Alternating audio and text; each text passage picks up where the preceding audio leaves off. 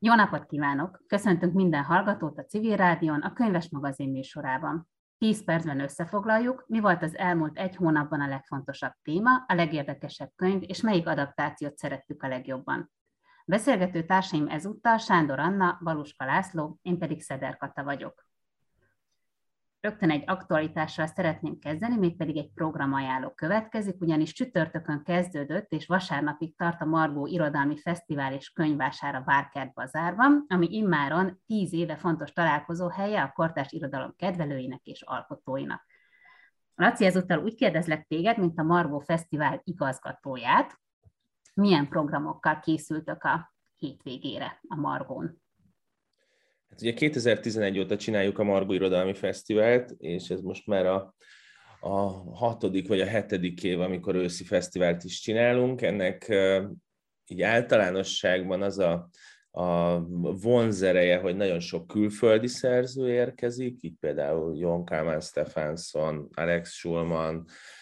Irene Solá, vagy Jennifer Tége, és itt adjuk át a Margó díjat, a legjobb első prózakötet szerzőjének, amit idén Halász Rita nyert meg a Mély Levegő című könyvével, illetve ami szerintem nagyon fontos, hogy a Margó nyitja meg azt az időszakot, ami a karácsonyi könyvpiacnak az időszaka, amikor a legtöbb könyvet vásároljuk, amikor a legtöbbet foglalkozunk azzal, hogy milyen könyveket is érdemes kiválasztanunk az ismerőseinknek, barátainknak, és ebből a 60 programból bőven lehet válogatni mindenkinek olyan könyveket, ami, ami meghatározza a következő hónapok olvasmányélményeit. Itt a hétvégére két dolgot lehet így általánosságban ajánlani, azt, hogy szombaton és vasárnap sok gyerekprogram lesz, ami kifejezetten gyerekkönyves szerzőket jelent, illetve, illetve két nagyobb koncertet kell kiemelni. Az egyik az a volt realisztikus Vani Krisztiánnak, Krizsónak a live ami, ami egy ilyen trip-hoppos, kicsit sötét hangulatú koncert, iszonyú izgalmas, és amiben fel fog lépni Süveg Márk Said, Horváth Kristóf színészbob és Pion István is, valamint egy olyan all kell ki, kiemelni, ahol az irodalom és a zene találkozik, ez a klasszik lasszó, amiben Vitári Siván, a Blaha tagjai, Kemény Zsófi és Cinki Feri vesznek részt. Itt egy teljesen új műsort fognak bemutatni, de a hétvégén egyébként ilyen zeneirodalom crossover műfajban fellép Karafiát Orsolya az új regényével, vagy Tiszakata az eszé regényével, de találkozhatunk majd Bodor Ádámmal, Dezső Andrással, és sok más szerzővel. Érdemes megnézni a margofest.hu honlapját, úgyhogy én azt gondolom, hogy nem csak azért, mert szervezzük, hanem amúgy is a, az év egyik nagy dobása számunkra mindig az őszi Margó. Köszönöm szépen, és maradnék még egy picit a Margónál, ugyanis az első nap csütörtökön mutatták be Jennifer Tig Nagyapám engem agyonlőtt volna című könyvét. A félig nigériai, félig német származású szerző 38 évesen fedezte fel, hogy a nagyapja nem más, mint a szadizmusáról elhíresült Ámon Gött, akit különben a Spielberg Schindler listája című filmjéből lehet ismerős, Ralph Fiennes alakította benne kellő, kellő szadizmussal és a Tége könyve családjának múl, családja múltjának kikutatása, feldolgozása számos fájó és máig aktuális kérdést is felvet, nem csak egyéni, de társadalmi szinten is. És Anna, téged kérdeznélek, mert te nem csak olvastad a könyvet, de beszélgettél is a szerzővel, hogy számodra mi volt ennek a könyvnek, ennek a történetnek a legizgalmasabb hozadéka? Az egy nagyon kellemes beszélgetés volt egyébként, nagyon megnyerő volt azt látni, hogy valaki, aki ilyen terhet hordoz a vállán, az ennyire bölcsen és éretten képes volt feldolgozni azt, és tényleg szembenézni azzal, hogy, hogy mi az ő családi öröksége, ami egyáltalán nem könnyű, még egyszerű hétköznapi esetekben sem, pláne akkor, hogyha a történelem ennyire közvetlen módon megérintette a családot, vagy hát aktívan elkövetőként részesei voltak ennek.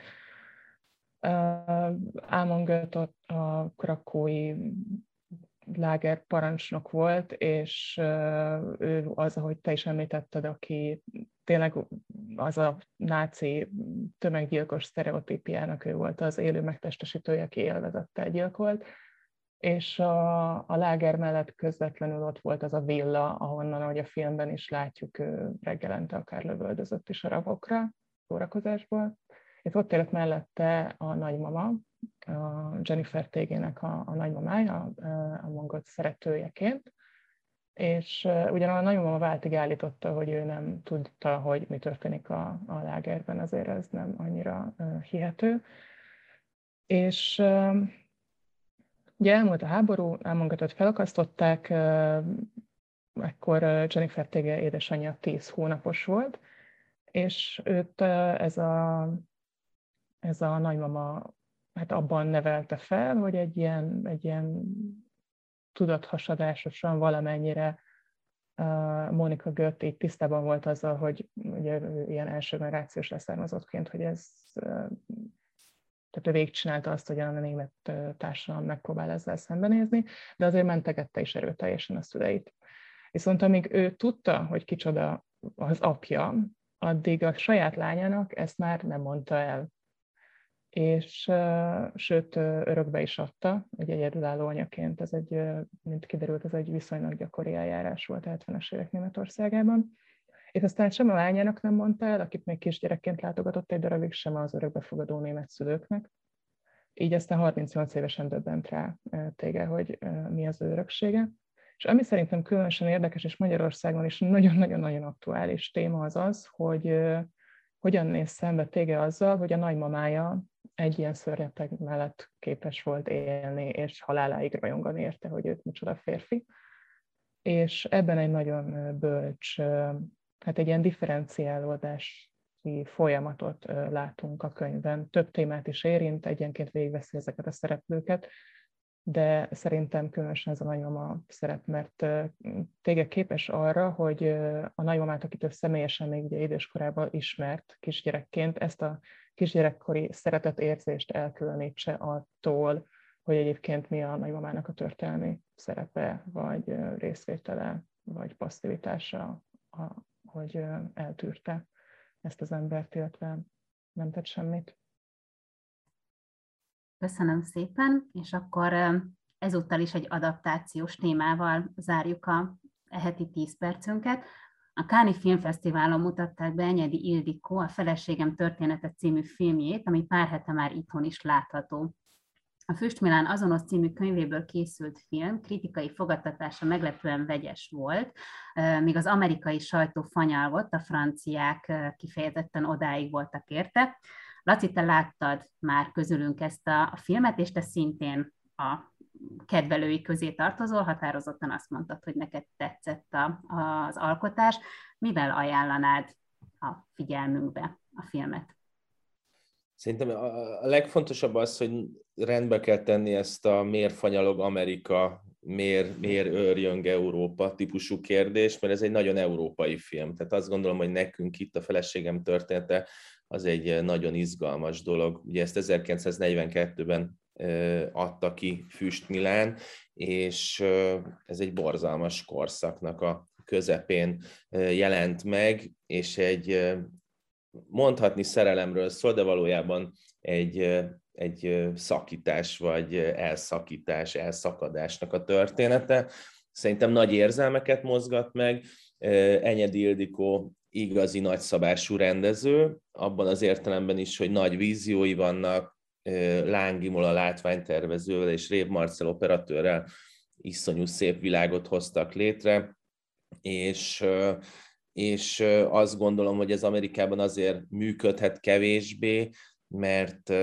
egyfelől a Káni Filmfesztivál utolsó napján jelentett, mutatták be ezt a filmet, és aki volt már Kámban, az tudja, hogy két hétig nézni filmeket, az iszonyú megterhelő, és a végén már mindenki menne haza, és sajnos ez is egy szempont, de, de valójában arról van szó, hogy ez egy olyan magyar regény, ami, ami mer európai lenni, mer nagy érzelmeket megmozgatni, meri megszólítani az olvasót, hogy ő bevonódjon, és Enyedi Ildikó egy egészen különleges adaptációt készített abban az értelemben, hogy nem szolgai módon akarta lefilmezni a regényt mondatról mondatra, hanem elkészítette a saját olvasatát. Itt ez egy irodalmi vagy könyves podcast, úgyhogy ezért én nagyon irigylem, hogy egy saját olvasatot be lehet mutatni, és, és ha valaki szereti ezeket a kifejezetten okos és finoman megmutatott érzelmi íveket, azoknak nagyon tudom ajánlani ezt a filmet, és az a legérdekesebb, hogy Enyedi Ildikó filmjeihez képest ez kifejezetten egy, egy klasszikusabb vállalás, tehát nem, nem formai kísérletezésről szól, hanem ez egy grandiózus történet arról, hogy a, a szerelemnek mindig rossz a vége, de, de fel kell vállalni, hogy belehalljunk. Köszönöm szépen. Tehát menjenek hétvégén a Margóra, nézzék meg a feleségem történetét, és olvassák el Jennifer Tige Nagyapám engem agyonlött volna című könyvét. Egy hónap múlva jelentkezünk itt megint, további szép hétvégét, a viszont hallásra!